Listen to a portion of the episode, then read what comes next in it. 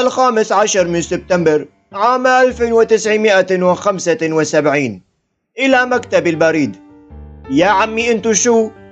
لماذا أقوم بدفع الرسوم والاشتراكات والترفيه والبطيخ ولا يصلني البريد بسرعة؟ البارحة استلمت رسالة من ابن عمي في كندا وهي قريبة جدا، ولكنه أرسلها منذ ثلاثة أشهر. ما بكم يا عمي؟ دائما ما يكون التوصيل خلال جمعة من كندا إلى هنا. تبا لكم ولا دمتم بخير. نيلسون.